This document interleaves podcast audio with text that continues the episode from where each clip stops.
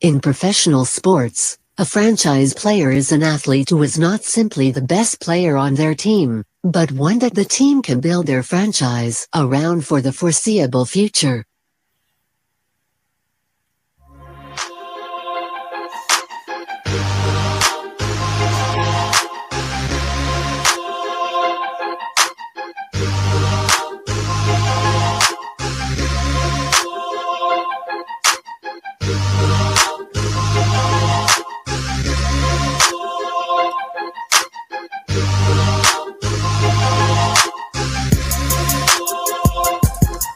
Welcome back into a brand new edition of Franchise Players here on TobaccoRoadSportsRadio.com live every Friday afternoon. You can catch us on multiple terrestrial radio stations in the Triad, uh, 5 o'clock in the TGI Friday lineup on WWBG 1470 AM, at 6 o'clock if you missed it in Winston-Salem on WTOB 980 AM, 96.7 FM. I'm your host, Desmond Johnson, bringing you the best from content creators, hosts, writers, uh, athletes, coaches from around the Triad, and more. Loaded show today.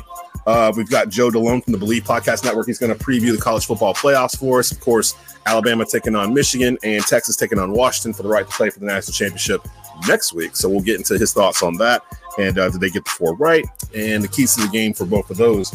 Um, and then we've got David Glenn coming in his bi-weekly jaunt. We usually do sports buffet with David Glenn, but I'm I'm moving all that out, and we're going to talk FSU versus the ACC. Uh, one of the best legal minds I can think of is Mr. David Glenn, and I want to find out how feasible is it for FSU to actually leave the ACC? Because there's there are people out there, uh, some of them my friends, that think that this is the beginning of the end of the ACC. I'm like, not so fast. I'm not sure if this is actually where this is going to begin. So DG will be in to uh, to bat uh, to clean up here uh, at the end of the show. Before we begin, uh, shout out to Bleav Podcast Networks for a fantastic uh, year. This is uh, year four, I think I am with Bleav, uh, doing Bleav in Panthers. Uh, so just shout out to them. Shout out to everyone that's come in and subscribed and rated Tobacco Road Sports Radio over the past year. It's been our biggest year yet. Uh, thank you guys for getting us over a thousand subscribers a couple months ago. And uh, thanks to everyone who stopped by to any of the shows, podcasts, uh, shorts, anything that we've done over the past year. And uh, just keep an eye out because we're, we're still in the middle of growing and doing some things. So keep an eye out for that. Uh, starting us off today, he's part of the four man rush. You can catch them on uh, Twitter slash X uh, and YouTube. Uh, podcasts, uh, analysis, good stuff, good film stuff, uh, especially with the season in session. Kevin Avery joining the four man rush. What's going on, brother? How you doing, man? Hey, what's up, Des? Great to be back on with you again. How you feeling? I'm good, man. Christmas was good to me. I got on a little Christmas swag or whatever, so you know I'm, I'm feeling pretty good. Uh, it finally stopped raining up here, so uh, I'm I'm I'm enjoying uh, I'm enjoying today. So what I wanted to do, uh, of course, we always give you a little bit of Carolina Panther content in this, um, and I wanted to do a little true false with Kev. So let's just go ahead and start it off. The past couple of weeks, rookie quarterback Bryce Young has taken a step forward. He's looked pretty good, um, and each week feels like it's progression on the week prior. Bryce Young is a game changer. True or false? Currently, I'm gonna say false. Are, are you are you speaking in a manner like the the Cam game changer versus game manager thing? Uh huh. Yeah, me and Monty okay. were talking about this last time. We probably could have talked for two hours okay. about this topic. Uh, I guess the question really is: Do you feel like Bryce Young is a game changer or a game manager? Because to me, huh? you, you are what you are when you first show up. You don't turn into a game changer. Like you're you're a game changer oh. and Pop Warner. You know what I mean? Like that when you see that kid, you're like, that's a game changer. Like you know what it looks like. Is Bryce a game changer or is he a game manager? I feel like I know what you want to say. I, I, can see. I, I feel like I know what you want well, to say. It's not bad. Those, it's not bad, Kev. Go go ahead. It's not bad. yeah, um, I'm gonna say he's a game. I'm gonna say he's a game manager. It's not a bad thing. It's not. No, no, no. Thing. It's it's look. It's that's the problem. It's it's it's not. It's not a bad thing. It's that connotation that oh, game manager means oh you're just in there and long as you don't turn the ball over and um you know and you know stay out the way you know you'll you know the team should be just good enough to win. Um now I, I don't I, I don't I don't see it like that. The way this roster is presently constructed um yeah this, this is definitely um, um a game managing situation for uh, for Bryce Young he could thrive. He could thrive, and I like I consider Tua Tagovailoa a game manager, but look what he's managing. Yeah. you know what I mean? Like what he's yeah. doing around him. Like that's that is not a bad connotation. I feel like I feel like the media. Yeah, when, you got a, when you got a Ferrari and a, and a Lamborghini on the outside, I mean, yeah, mm-hmm. manage those well. You got a couple Porsches in the backfield too. Like, I mean, like he's literally like surrounded with talent. That's the dream for for us with Bryce, right? Like, we're hoping that we can build an offense similar to Miami to put around Bryce so that he can actually do that too. In that situation, he's not a game changer. He's the he's managing the game, you know. And like I was looking through it, I was like, okay, Tom Brady, ultimate game manager, like the best of all time you know, eh, but that was his game. It really was. Uh, Drew Brees, top five probably all time game manager. I like if he if he had stuff around him. I mean, the dude was throwing Michael Thomas. you know what I mean? Like if he had stuff around him, he gonna be able to do what he's gonna do. The only one I was like, okay, technically he's a game manager, but there's something different about him. Was Peyton Manning. And really, that was yes. more mental. You know what I mean? Like he dissected the game in terms of like Luke Kuechly dissected the game from the other side. Yes. Like if it was that easy, everybody would do it. So I thought I slept on it last night because I called Peyton Manning a game manager and I woke up. I'm like, no, he can actually affect the game in other ways that people can't. And that was kind of my definition. So I'd put Peyton Manning as a game changer. Now, Cam was right when he said there's really only three or four that exist at any given time in the NFL. And right now, mm-hmm. Pat Mahomes, Josh Allen, Lamar Jackson, and Aaron Rodgers were the four that he said. And yeah, and I would agree with that somebody like Anthony Richardson, we haven't seen enough, but we can say he would be a game changer if he's if he, you know, meets all of his potential or whatever. But that's just the thing to me, like game changers, you see them in high school. You know what I mean? Like when you're watching from the crowd, you see some dude that's like just three times faster than everybody else, and he's just doing like this, like running past people. That's a game. Like you see him, you know, like oh, that dude is that dude's gonna play on Saturday. That dude's gonna play on Sunday. Game managers can grow into ultimate game managers, but they can't grow into game changers, in my opinion. Game changers can grow into game managers. Like we yeah. wanted Cam to become a game manager. Remember, like we wanted him to mm-hmm. kind of tighten it up a little bit. That's my kind of thing. We never wanted Tom Brady to, you know, rush for 150 yards and you know what I mean? Like just right. it, I don't know. It, there's just there's a clear difference to me. So to that, I'm, I'm like Cam was a thousand percent correct. Um, let me get back on the Panthers real quick though. Jeremy Chinn, safety Jeremy Chinn. We were sold a bill of goods. So this dude was going to be all over the place this year. He has been non-existent. I don't know what's going on. I don't know what happened, but Jeremy Chinn will not be a Panther next year. True or false? True. Dang it. And that hurts me to and that hurts me to say that because I'm a big time um, Jeremy Chinn, um, you know fan. You know, me as too. you know, he's a he's a relative of NFL legend safety. Um, was it uh was it running was it no running live or was it at no Steve Atwater? Mm. Yeah, mm. one of those. Yeah, yeah, Steve Atwater. Yeah, bring back. Yeah, so, um, so yeah, I mean, you know, coming out of college, looking at his film, uh, the versatility. I mean, he was playing corner, he was playing safety, he's playing dime linebacker. So, you really felt like you had a a um a chess piece that you could plug in anywhere uh defensively. And like you said, coming into the season, we were sold a bill of goods like, yeah, watch what we do with Chinn. And, you know, it was just talk of you know, big nickel versus regular nickel and, you know, these type of things. And, you know, we're in nickel pack sub packages 80% of the time anyway. Uh, but it just seemed like we just could never get them on the field. And then, you know, the late signing of cornerback Troy Hill, who's mm. dominated the, the nickel cornerback reps. Uh, he's played well. Even when, yeah, that's right. Well, but now he's out with uh, concussion. He's on concussion protocol from what I uh, from what I read on the injury report. So you know, could Chinn, you know, get more snaps, you know, coming up, you know, these last two games? Uh, I, yeah, but uh, I just, I just, it's just hard pressed for me to see, and it's not his fault. Like, don't be surprised if Chinn goes to a team that knows how to use him, and and he goes off. And we look about why we get, why he do that with us? Well, that's our story, man. That's that's what right. we do. That's what we, we do. send them on their way, and then they just they balloon out, and they're like, ah, because I can see them. I'm like, Buffalo. Buffalo's the first name thing that comes to mind. He'll be in Buffalo next year underneath McDermott, and he's going to look like a superstar. Like I can't figure out why he can't get on the field, like because he can play multiple spots, and you would think in uh in, in Evero's uh, defense that he would find a home someplace. He just hasn't been able to stick, and this is year four of his rookie contract. So I mean, the Panthers are to have a decision. Well, he's going to be an unrestricted free agent. They didn't extend him or anything, so uh, would he come back here after not playing this year? Really, I don't think so. I think you're right on that one. So, uh, Kevin Avery from the Four Man Rush joining us here to start off the show. Uh, franchise players New Year's edition here on Tobacco Road Sports Radio and uh, WWBG 1470 AM. Michigan head coach Jim Harbaugh has been in the news a lot uh, the past couple of weeks. Just had some uh, the stuff from the summer uh, notice of allegations from the NCAA handed down to them. Um, mm-hmm. He's been suspended twice uh, in this season, yet his team is the number one uh, seed in the college football playoff, and they're going to be taking on four seed Alabama um, this weekend. Jim Harbaugh will not leave college football this year. True or false? Um, I'm gonna say true. True, he won't leave. Yeah, he won't leave. I, I think he'll definitely um, remain um, in the NFL. I mean, uh, sorry, in the NCAA. I truly feel that way.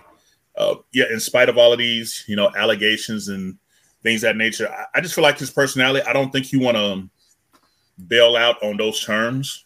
You know, it's kind of like, you know, a save face. Let me clear. Let me justify, you know, myself, and let me, you know, clear up, you know, the family name, you know, behind all of this. So I, I could see him um, staying in college um, and continuing uh, to coach. Uh, for last I heard, I, heard that Michigan was prepared to offer him something around eleven million dollars a season on a new deal. Yeah, I saw that too. Like a five year, eleven million. I thought it was a ten year deal. Well, I thought it was like ten years or something oh, like that. Like, geez. but he has to like agree to not pursue NFL jobs or something if he signs it or something like that. So, um, I think his ultimate goal is to get back to the NFL, but I think the goal before that is to get a national championship for Michigan. Like, I think if he say in the next two weeks Michigan wins the whole thing, they win the national championship, that would be the time to go if he's going to go. Because to be honest, the NCAA been on him like uh, Monty's been on these dudes on Twitter, like, like literally, like they've been on Harbaugh's neck like all year. And some of the stuff, I'm just like,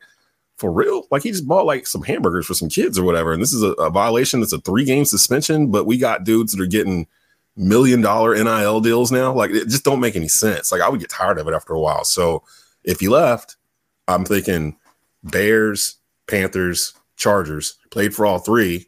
Um, he was sniffing around us last year. We, we were the ones that didn't want him. Now look at us. look at us in hindsight. Like maybe we messed up. So um, I don't know. That's an interesting one though. But I, I agree with you. This temperament's really more suited for college probably and dealing with young men as opposed to people with mortgages and children. Like so, I don't know.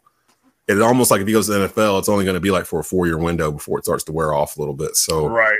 Um, so that's that's a good good assessment there. Uh, defensive end Brian Burns will sign a long term deal in the offseason with the Carolina Panthers. True or false? True.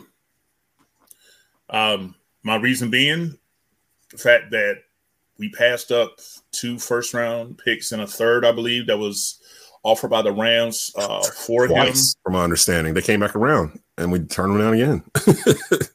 so, so I don't. What are we? Yeah. Golly. What are we doing? What are we doing, Kev? uh, like I said, man, it's just and the crazy part is it's not like we're salary cap strapped and you know things like that. Um, and there's you, you, probably know a little bit about it um, because uh, I've heard you discuss it on you know Bleav with uh, Skylar and Jonathan. You know when it comes to the you know salary cap, you know there's things of you know spreading the guaranteed money out. You know putting a lot of the bonus. Like you can create more salary cap with these uh, contract extensions. Mm-hmm. And you know, from where I played around with, I, I think like currently right now we're sitting at around forty million, but with like a five year extension to both him and Frankie Luvu, like that would generate us getting another 20, 25 million to use towards the uh, towards the salary cap. You know, mm-hmm. it's all about you know where you uh, how you spread out the um, the the guaranteed money and and you know things of that nature. So um, signing Brian Burns to a long term extension could only you know help and um and benefit us you know not only on the field but you know salary cap uh, as as wise because you know um even though he's he's he said and I think he just recently said that he wants to be here in Carolina. He did, yeah, right. earlier this week in the locker room. He said he said doesn't like change and uh he mentioned that he could have left Florida State when Florida because he was at Florida State while they were kind of going down, mm-hmm. and he didn't. He decided to stick around. He said he's just he, he, hates change and he wants to be here and everything else, which sounded great. My, my, I'm not worried about him. I'm more worried about the Panthers because since Tepper took over, they've only they've only signed one big contract, that was Christian McCaffrey, and he's not here. they, they they they decided, oh, that was too big, and then they traded him back out. So it's been six years. It's been six years. David Tepper has not handed out any money to anybody in six years, really, like not big time money. So well, right. Mm, I don't know. And plus, you know, they're going to use the stats this year against him. Um, he's been doubled like every play, like literally all year. So um, I think he's got six sacks he's sitting on right now. We'll see how, how he plays throughout the rest of the year. Um, real quick, rapid fire before I get you out of here. General Manager Scott Fitterer will not be fired at the end of the season. True or false? False. You think he's out of here? I, I think he's out of here. Why is I he still like here? why is he still here? You don't even go to the school. Why, why is he still here? Man. You know, one you know one thing I've seen with Tepper is that um he he when he cleans house he does it um he splits he splits the work. Like you saw how the Chargers, you know, they got rid of both uh their coach and general manager at the same time. As Same time. matter of fact, what I think the rumor was he was actually fired at halftime. From what I heard, Oh, that You one. know- yeah, he probably. Yeah. right? Yeah, when, when they got beat like what sixty three, it was like forty two nothing at the half. I mean, it was just That poor reporter tried to interview him as he was walking off the field, going into the locker room at halftime. It's like, what do you say? like, we're getting Right. destroyed. Like, what? Are, what do you want me to say here? But uh I saw somebody but say Brandon Staley is going to be a good option for the Panthers. I'm like, you must be out uh, your mind. mm, no. Like, why would we no. want Brandon Staley? like, no, please, no. Why, why, why we want to bring that? Why we want to bring that here? But yeah, but back Yeah. to the subject. Um, as you know, I, I defended Scott Fitterer. I said because since Matt Rhule had final say on personnel decisions, I wasn't going to judge Scott Fitterer based on this year's free agents and draft class.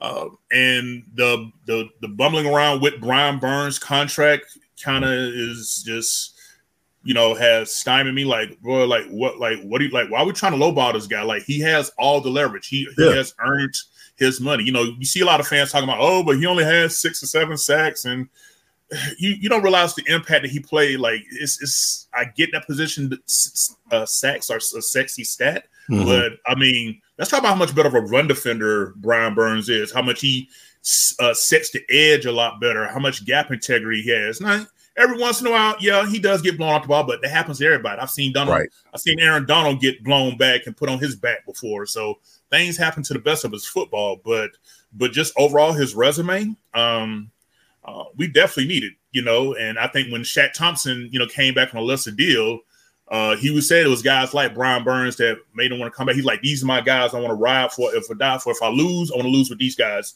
When I win, I want to win with these guys. So I think that it's a business, but it's also a, a real brotherhood there. And I just really feel like that Scott Fitterer is not the guy to to maintain that brotherhood and and and and um, you know to move forward with the coaching.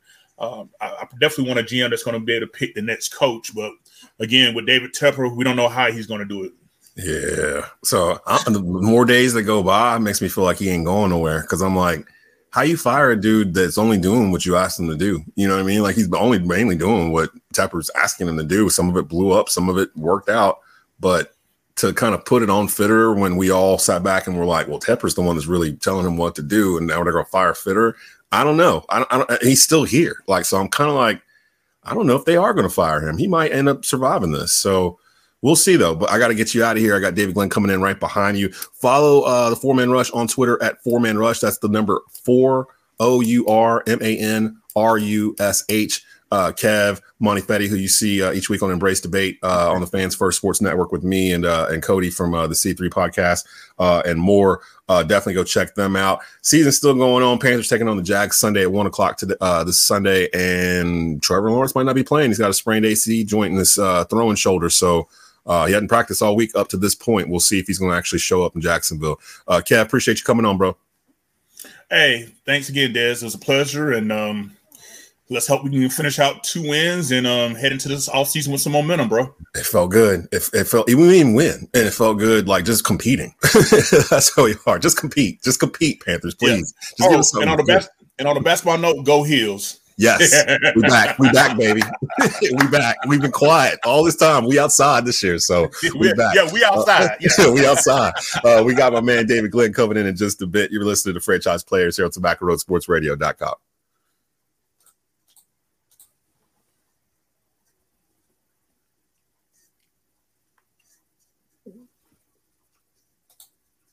Franchise players are often referred to as the face of the franchise.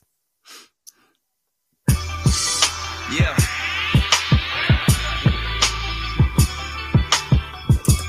Welcome back into Franchise Players here on WWBG 1470 AM. Part of the TGI Friday lineup here every Friday afternoon at 5 p.m. You can hear it in Greensboro. If you miss it, you can hear the replay uh, in Winston-Salem on WTOB 980 AM, 96.7 FM. And of course, you can watch it on youtube.com forward slash at Tobacco Road Sports Radio. Joining us for his bi-weekly joint through franchise players. Uh, he is from the North Carolina Sports Network. You can follow him at David Glenn Show, Mr. David Glenn. What's going on, DG?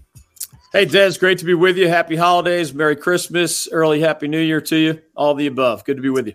Feels good. Feels good. 2024 looks like it's going to be a good year for everybody. Everybody doing some things, making some moves. Make sure you go follow North Carolina Sports Network on YouTube, where you can get new episodes of the David Glenn Show. Um, normally, we do uh, sports buffet when I have DG in the house, so I can kind of take advantage of him knowing about multitude of things. But this week, I wanted to actually focus on one particular topic, and that's Florida State versus the ACC. Um, since the last time we talked, Florida State's basically taken the ACC to court uh, regarding the grant of rights.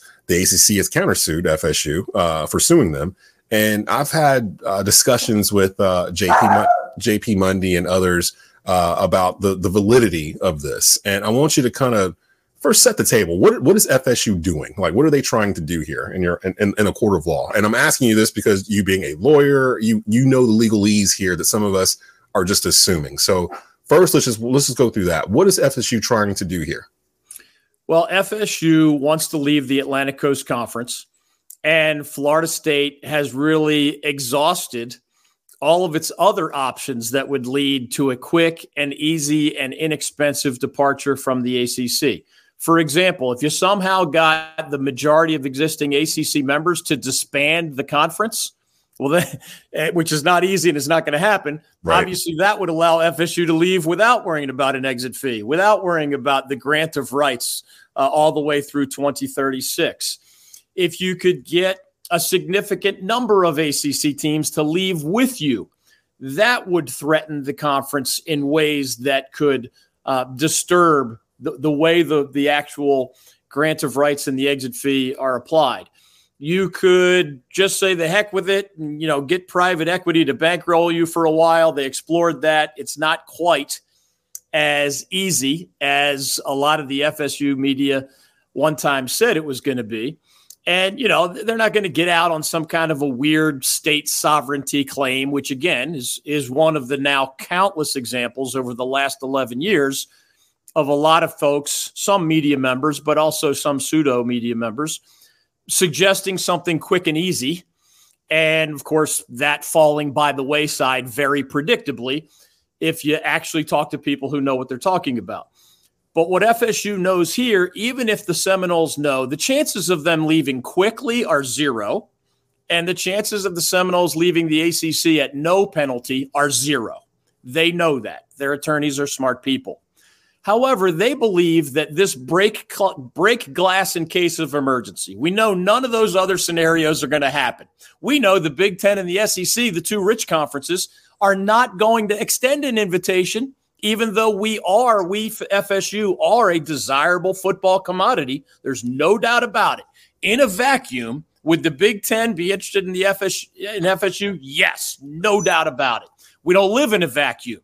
And Big Ten has told Florida State, get your legal mess figured out, or you are not a candidate. And some Florida yeah, State fans don't want to hear that. They wouldn't have the That's TV. The reality. so you file this lawsuit knowing you're not going to win on all counts, knowing that you're going to advance every legal argument you can, as you should, if this is the way you feel like you need to go, but knowing that the ACC on a lot of contract law issues, which I've practiced contract law since 1994. A lot of the contract laws favor the ACC, uh, the, the, issues there, in my opinion. Um, and, and there's also antitrust issues that are harder to predict, in my opinion, and definitely more complicated than the contract law issues. The bottom line is if Florida State can advance this thing to a point where maybe a judge says, Your argument here is pretty good, or, or the ACC did not follow its rules here in its negotiations with ESPN. Um, if you get to the point where down the road, and I'm talking about more than a year down the road, not the first judge, but an important judge down the road, at some point is going to say to both sides, Des, hey, lawyers representing the ACC, in my opinion, you have a really strong case, but you do not have a 100% chance of victory on every issue.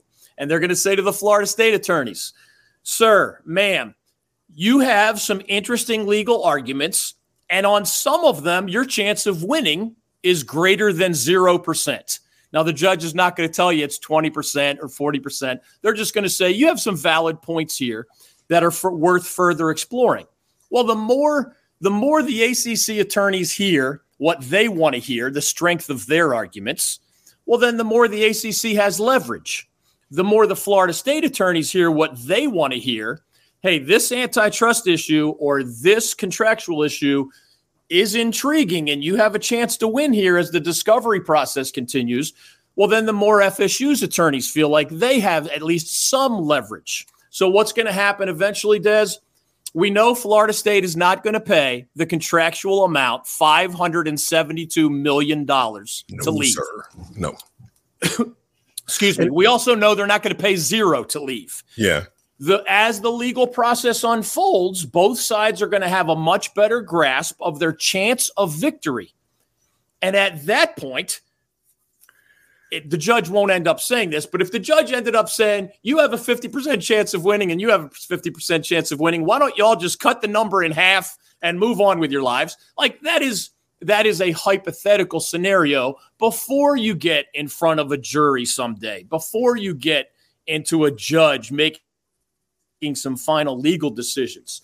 Again, all these things are going to take time. We don't. Florida State's filed its its lawsuit in Florida. The ACC filed its lawsuit in North Carolina. So you got to fight jurisdictional lawsuits even before you get to the brunt of the case. It's going to take a while. Florida State's going to have to pay a significant amount of money to leave, but is that number going to be 100 million? Is it going to be 500 million? that's why you got to follow the legal process as we as judges start to tell both sides, you know, where their arguments are good and where they might win and where their arguments are ridiculous and where they're likely to lose. So here so here's my question because we keep hearing that buyout number which is basically the operating budget of the ACC times 3 if I'm not mistaken plus there's a there's a fee in there so it all comes up to like 572 million dollars. But from my understanding, the way the, the grant of rights addendum was written, the ACC owns the TV rights to, to Florida State, regardless of what happens. So even if they pay that fee, they still wouldn't have their TV rights, right? Like they would still belong to the ACC. So what are they paying the fee for? Well, the, the negotiated settlement, if you eventually said, if a judge said, why don't y'all, or a mediator says, get in a room and figure it out. Florida State wants a divorce and once one party is adamant about a divorce, really it becomes a matter of picking a number. Yeah. And the ACC is going to want that number as close to 572 million as possible. Obviously, Florida State wants it as small as possible. But when you settle, you can say, well, the ACC gets the pick a number, $400 million, but now the Seminoles have the right to market their own media rights. So the so they would kind of be buying the rights back. Yeah, they're buying them back essentially. Okay. So that's how that would work. So uh, my thing too, and this was kind of my argument to the whole thing, because uh, the ones that have argued with me about it, they're like, well, the ACC has not acted in good faith on the contract, and that's the argument that Florida State can use. My thing is, a, how do you prove that that they haven't acted in good faith, like in a court of law? Like it's one thing to sit around a lunch table and discuss this, like with your friends, and you know, it's different in a court of law to prove that the ACC has acted in bad faith towards the, the teams in the league. Plus, the ACC is kind of it's almost like the ACC kind of knew this was going to happen because they kind of took some steps so that if this wasn't a court of law, they could come back and go, no, we've actually done some things in the past couple of years to try to generate additional revenue once we realized the deal with ESPN was going to be surpassed by these other leagues. Uh, we some of us laughed at the CW deal that they they they struck, but in actuality, that added more dollars to the bottom line for all the schools in the ACC by doing that. Even it might be CW, but it doesn't matter. They went out and tried to find more money or bringing in the three schools, SMU and Cal and Stanford. Seems weird on the surface, but by expanding the number of teams in the league, it extends the payout to everybody in the league. So the, can they not go to court, the ACC, if that's the argument from Florida State that they've been bamboozled by the league and weren't serviced in good faith by the league. Can't the league counter that with, well, we've done this, we've done that, we've done this over the past couple of years. So you can't say we're not acting in good faith and we're still constantly adding money to your bottom line by doing certain things. That's where I'm stuck because I'm like, if that's their argument, that that's the main way they're going to get out of it, they're going to lose it. There's no way to win that argument. Yeah, Florida State, a lot of folks who are arguing on behalf of Florida State are forgetting one simple fact, and that is the FSU attorneys put in their 38 page lawsuit only the information that would benefit Florida State. Yes. And, and another thing, a lot of those folks don't understand. And I'll, I'll, in my opinion, Florida State has a better chance of making a good legal argument on the antitrust aspect of it, which which is basically going to be, hey, according to this Florida statute, and maybe at some point according to this federal law, the grant of rights being so long 20 years and and being so such a, a big part of this 572 million dollar penalty it, it, let me make clear this is not a perfect analogy but if you or i des as media members signed a non-compete clause a lot of those are legal but if it was a broad enough non-compete clause if if you if you signed with somebody and you're making big bucks and they make you sign in your contract, yeah, if Des leaves my media company, he's not allowed to work anywhere in North America for the next 10 years. Yeah. Some judge somewhere is going to say that's an, an antitrust violation. That is an illegal restraint on train on, on trade. Not because uh, non-compete clauses are illegal, but because that specific non compete clause is so broad with its geography, Des can't work anywhere in all of North America, or it's so broad because of the years 10 years. We really want this man not to work in media for 10 years because he's leaving his company and this contract he signed. So, in other, it's a long way of saying many, many, many, many non compete clauses are legal but when they get too expansive in their geography, too expansive in their dollar value, too expansive in their number of years, sometimes judges say that's an antitrust violation. So Florida State's going to argue that for this very lengthy grant of rights and this very large penalty. But on the contractual issues, I don't think a lot of these folks understand what bad faith means. Yeah. ACC commissioners could be buffoonish, could be idiotic, could literally bump into each other like the Three Stooges, could miscalculate the market, could sign a deal in TV deal that did turn out to be under the market, could make all sorts of other miscalculations. None of that, none of none of the incompetence that I just described rises to the level of bad faith. And anybody making that argument has no clue what they're talking about. Bad faith is a legal concept that requires ill intent. I have to be trying yes. on purpose to defraud you. I have to be lying to you. I have to be undercutting you unfairly on purpose. I have to be hiding things from you dishonestly.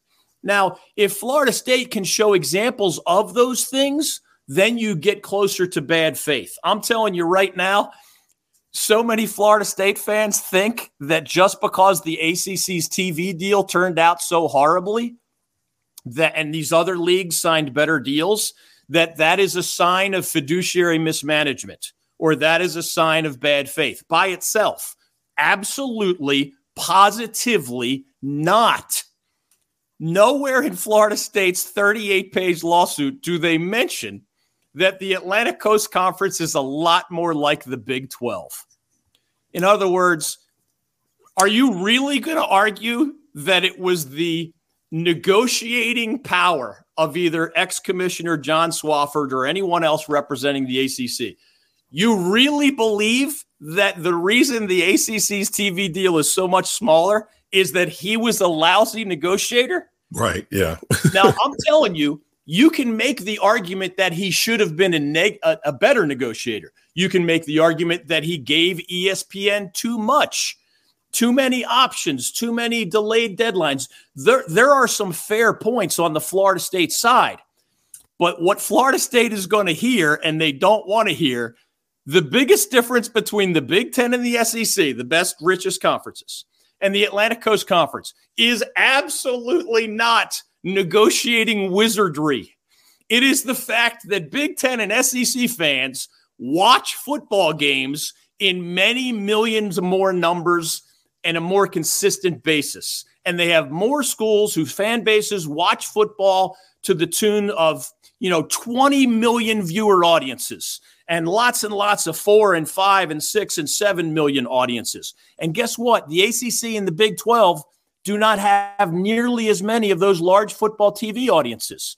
Do you really think that, does anybody really think the starting point for TV negotiations has to do with somebody's negotiating wizardry?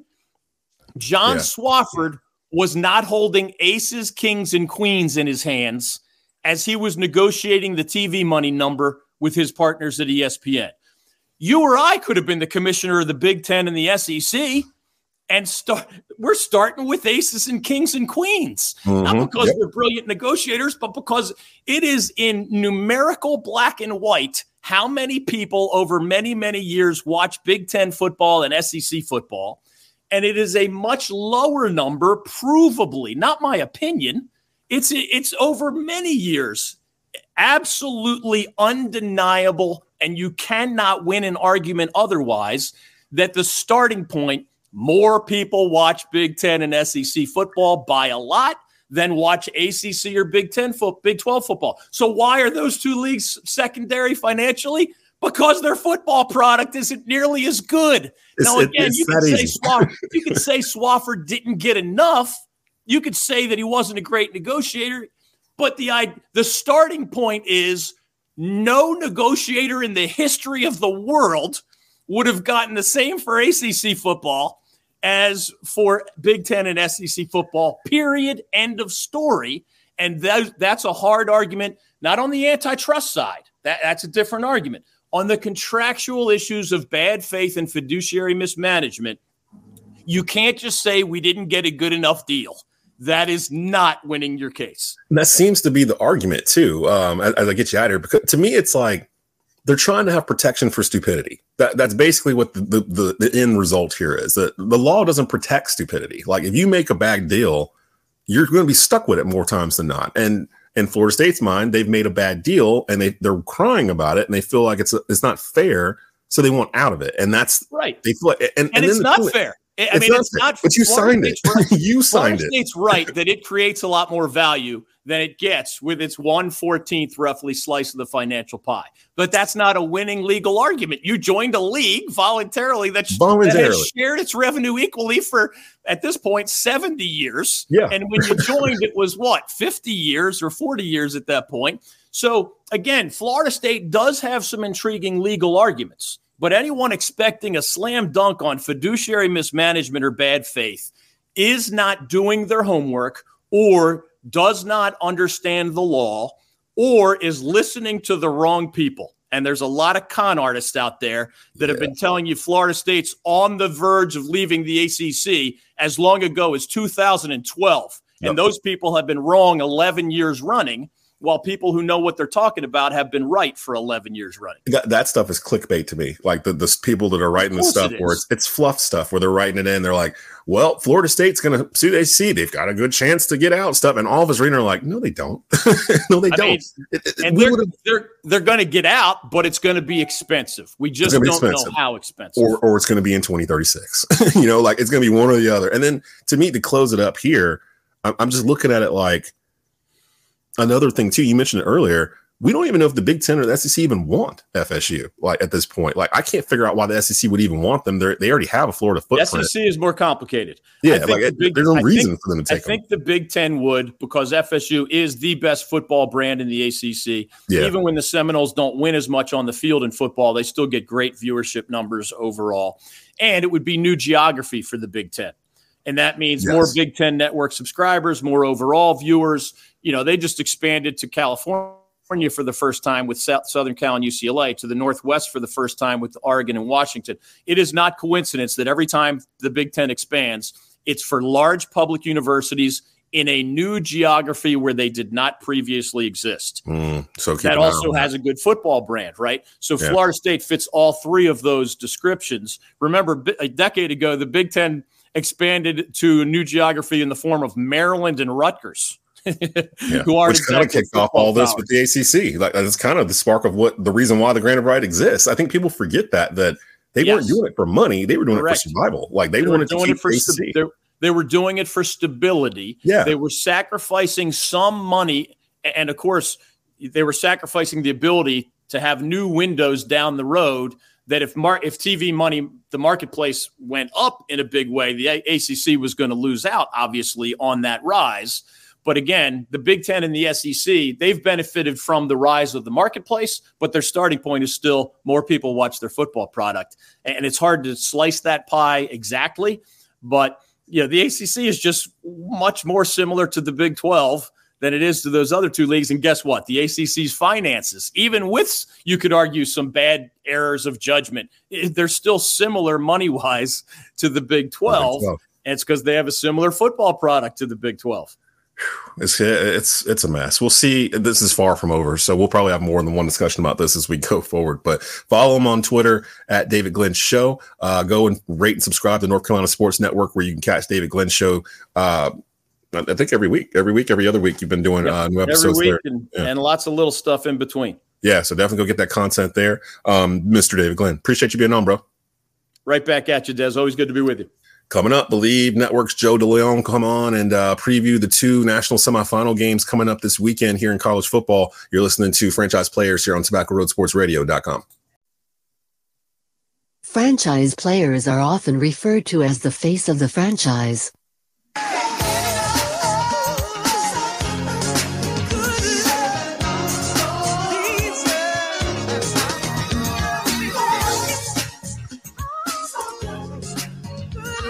Thanks for sticking around, listening to Franchise Players here on Tobacco Road Sports Radio.com here every Friday afternoon.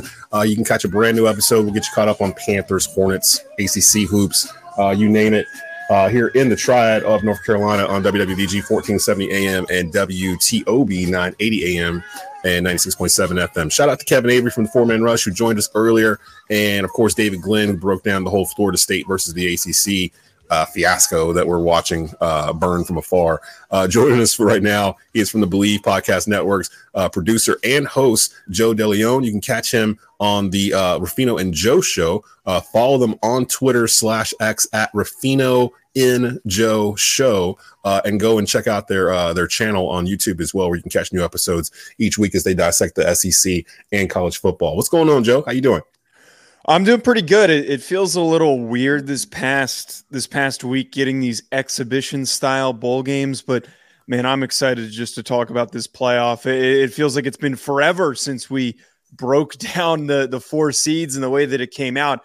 I'm ready for these guys to play and to see who's going to be competing for a national championship. Man, I just watched my North Carolina Tar Heel. Well, I didn't watch it, but I just saw my North Carolina Tar Heels and West Virginia in the uh, the Duke's Mayo Bowl in Charlotte, where it was about ninety percent West Virginia fans. Um, so yeah, That's I don't know, just just crazy. Like, um, you're right. These these these uh appetizer bowls, I call them, the ones that are like you don't even know who's playing half the time because a lot of kids have opted out or they're in the transfer portal now. So it's like it's really hard to even figure out who's on the rosters uh, unless you're in the college football playoff. And that's where I want to start off. Let's we're just going to keep it simple uh, with this segment here. Uh, while I got Joe, and I'm, I'm glad I've got him. I want to go through one through four why that particular team should win uh, the national championship. And of course, we're going to start off at the top. Um, for those that don't know, the semifinal games are going to be played uh, this Monday, New Year's Day. Uh, semifinal number one is at the Rose Bowl. Um, it's fourth seed Alabama taking on number one seed Michigan. The second game is at 8:45 p.m. Uh, at the Allstate Sugar Bowl. Uh, that's third seed Texas taking on second seed Washington. Both games on ESPN. Let's start off at the very top. Number one seed Michigan. Why will Michigan win the national championship, Joe? I think the big reason why uh, Michigan could pull out this game and then end up uh, winning the national championship is all in line with the fact that this is a senior driven team. This team is loaded with guys who decided to come back last year. The return of Blake Corum and having Donovan Edwards in their run game makes this team very, very strong on the offensive side of the football. But I also, what I really point to for why Michigan has been so formidable this season and why it felt like every time we came into a, they didn't have a lot of difficult matchups, but whenever we came into a difficult matchup for them, some people wanted to, to doubt what they were capable of doing, but they stepped up to the plate along their defensive line and they dominated in the trenches. They have uh, two deep with two different units uh, on their defensive line that have just completely smothered and beaten up opposing offensive lines, opposing quarterbacks. So if there is a team that is built to slow down Alabama's uh, explosive offense that has been really good over the past month of the season, if there is a team that has the linebackers to bottle up Jalen Milroe and properly spy him like Georgia was unable to do, it's going to be Michigan. It's all going to be contingent on what their defense does. And if they can continue to carry this team, and also if JJ McCarthy is not completely mistake free, but plays cleaner football than we've seen him play in spurts uh, in these bigger games in the final stretch of the year. It feels like this is this is Michigan's to lose, doesn't it? Like it feels like this is kind of their story to kind of write. You know, they were there last year. Um, the, all the stuff with Harbaugh, the dude's been suspended twice in one season. Yeah. I mean, you know, all this stuff swirling around him. Is he going to stay? I could see a scenario where they win the national championship and he walks off and goes back to the NFL to my Panthers. But you know, we'll see. we'll see how that turns out. Um, let's go to second seed, the Washington Huskies. I felt like Michigan and Washington were the two best teams in college football all season. Um, they're in the semifinal going up against Texas. Why will number two seed Washington win the national championship? Plain and simple, because they're the most unique team that's in the playoff right now. You look at all these these other teams, how their roster is constructed. They run the football. They play really physical, uh, stout defense along the line of scrimmage, like I just talked about with Michigan. But Washington has a good O line. They've got a, an improving run game um, that was, you know, got better as the season went on in, in the final stretch of the year. But what has made them so hard to keep up with is that they've got three top 100 pick receivers in Ja'Lynn Polk, uh, Jalen McMillan, and Rome Odunze.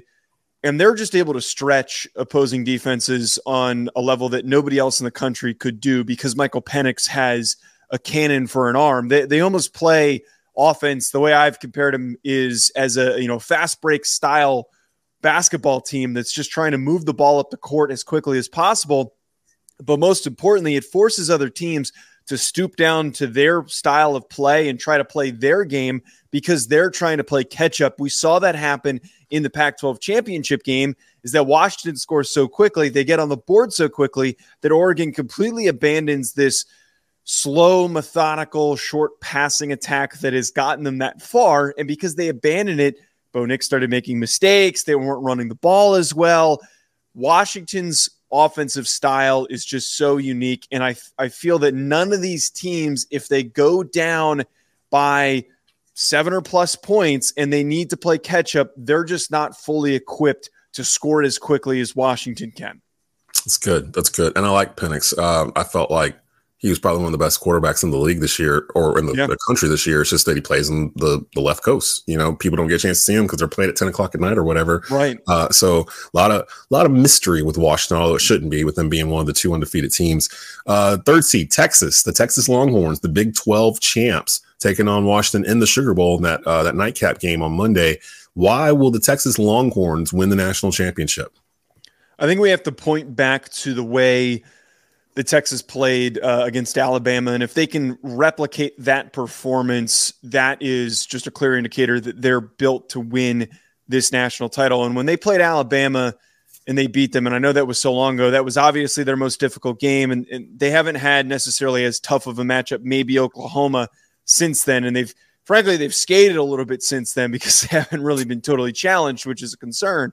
But the way that they played against Alabama, is you know they they ran the ball so well they were aggressive and attacked Jalen Milroe and they forced him to make mistakes they forced him into turnovers and then on top of that they took the top off of Alabama's defense which after that game nobody has been able to do so if they continue to be able to stretch teams vertically with Roma Dune or not Roma Dunes Xavier uh, Xavier Worthy uh, and Adonai Mitchell if they're able to do what they did against Alabama take the top off of uh, any defense that they face, then they're going to be very hard to keep up with. And then finally, the the the literal proverbial ele- uh, elephant in the room, uh, the fourth seed, the Alabama Crimson Tide. I feel like we've seen this movie before, where I feel like Alabama's going to win this whole thing, and we're all going to sit back and go, "Why do we even play the season? Like we knew this was going to happen. Why will Alabama win the national championship?" Well, they're the hottest team right now in the country, the way that I see it. And I know that all four of these teams have played good football down the stretch, but for the way that they've transitioned since that Texas loss and got better on a week to week basis, they are without a doubt the hottest team. They're going to win. And if they do win, it's because one, nobody can figure out a way to bottle up Jalen Milroe. And you might be able to do kind of like what Georgia did force him to make mistakes as a passer and maybe have a poor completion percentage or take a sack here or there. But he is just such a good athlete and he's so fast that he is going to find ways to escape the pocket and pick up extra yards. And if he does what he did in the SEC championship game and completely take over, then it is going to be hard to keep up with them. And then on the flip side of things, their defense is just unbelievable. Their front seven, uh, their secondary, front to back, they're one of the few defenses that I just – don't see uh, having any weaknesses. They they have been unbelievable down the stretch, and because of the the you know the that that hot streak that they're on, I think that that sets them up perfectly uh, to do what Alabama does best: play you know maybe a little bit sloppy at times, but you know play their best football in the most important games of the year. Man, and next year it'll be better, guys, because it'll be 12 teams and FSU will have an argument. yeah, we'll finally get it to the point where uh, it'll it'll start making a little bit more sense. But I just can't shake this feeling that we're going to have Alabama versus Texas in the national championship. Alabama's going to beat Texas in a rematch, and then Alabama, a one-loss Alabama team is going to be national champ. Like I feel like we've seen this before, and it, it's uh, the same thing. Texas has to beat Alabama twice, basically, to become national champion. right, and it, it, it, I always say this that it's hard to beat a good team twice. So that's that's a nightmare scenario for Texas if they do end up winning it. And I I personally have been in on Washington this whole time. I'm rooting for them, and I think that, uh, like I was saying a second ago, that the fact that they're so unique right now, they're my favorite. I think that because nobody really favorably that favorably matches up with them, and the other part of this too, luck factors into this. And I know that people kind of scoff at that notion of like, oh, it's you know, what the heck does that even mean? A lot of times the luckiest team that finds ways to win when they're playing bad football and the ball just bounces their way, which has happened the entire year when they had the flu apparently against Arizona State and all the and all those bad games that they played, they still found ways to win. So uh, that's kind of where I lean. I'm hoping that Alabama doesn't just get you know handed another easy opportunity Ugh. here. It's on Michigan really, like because I'm I'm kind of rooting for Michigan. That's where I'm at right now because I've kind of watched their journey the past two years in particular and this is the last thing. This is the last box that Jim Harbaugh yeah. needs to check off. He's he's beaten Ohio State. He's winning the Big Ten. He's Michigan football's back. The only thing that's left is to win this national championship, and it's purely selfish reasons because I want him to come coach my Carolina Panthers. So we'll see. Uh, we'll see what happens. Uh, follow Joe on Twitter uh, for the uh, for the Ruffino and Joe show at Ruffino in Joe show. Go and uh, subscribe to their YouTube channel where you can catch SEC analysis and college football analysis pretty much year round. So, uh, Joe, appreciate you coming on and uh, representing Bleav. Of course, thanks for having me. And that's it for franchise players here for Friday, December the 29th, 2023. Back with a new episode next week. I'm your host, Desmond Johnson. You've been listening to uh, franchise players on WTOB 980 AM and WWBG 1470 AM. Have a great weekend.